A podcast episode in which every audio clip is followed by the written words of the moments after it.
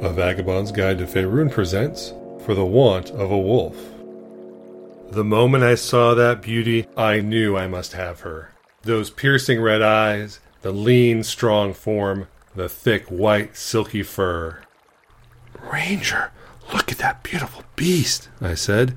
I am smitten. Smitten. You'll be eaten. That wolf wouldn't even need to chew you, you wee fool. We were whispering in a winding tunnel of a goblin lair. It smelled of rot and chamber pots, but that noble beast, chained up in a kennel carved from the living rock, made it all fall away.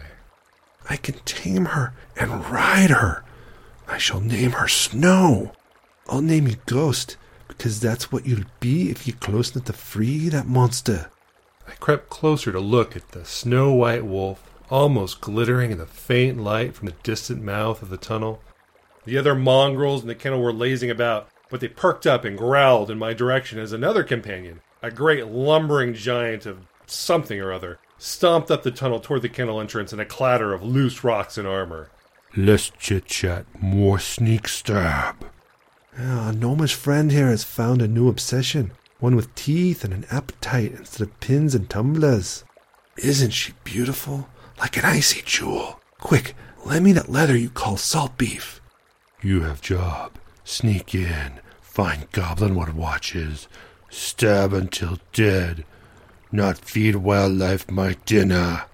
They're not wild, I said. Why, they're tame and hungry, all chained up here in this nasty place. A good meal and a kind word, and they'll be our friends forever. But the white one's mine. Those two left me in the kennel as they returned to the main branch of the cave. But what do such barbarous lunkheads understand of the fine breeding and the companionship of a loyal beast? Nothing. All they wanted to do is wander about killing goblins, a fine pursuit for those who lack understanding of the intricate mechanisms of the multiverse. But I had come to understand something much deeper, richer, and truer. As I gazed into those bright red eyes, I felt the call of the wild, and I could do naught but answer it. I laid out what meager provisions I had. Attempt after halting attempt, that glorious creature slowly warmed to me, taking nibbles of what I had and allowing me to creep closer, petting and reassuring her. Then, as I slipped her free of the chain that restrained her to that dank kennel, a rumbling rose from within the mountain, and a rush of water roared down the main cave, carrying boulders and debris and a slurry of filth down the tunnel and onward to the outside world. The deluge crept up the steps of the kennel and sloshed over the floor, but thankfully my precious friend and I were safe from the waters. But I recognized the alert cries of rampaging goblins echoing after the torrent. I knew I must act quickly to save and escape with what mattered most. With a talent I had never realized I possessed, I sprang upon that snow white wolf's back and we fled down the tunnel and out into the sunlight. Goblin arrows sinking harmlessly in the mud behind us. We flew through the forest and on to safety, leaving the dank cave and our problems behind. Snow and I have shared many an adventure since then. She is a sure and sturdy mount, and I pamper her as she deserves.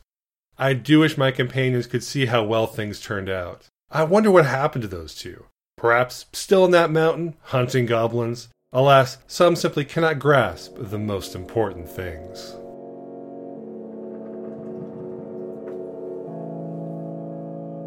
This is Will Cullinan, and thanks for listening to this episode of A Vagabond's Guide to Faerun. This story was inspired by the first chapter of Lost Mines of Phandelver, part of the Dungeons & Dragons starter set.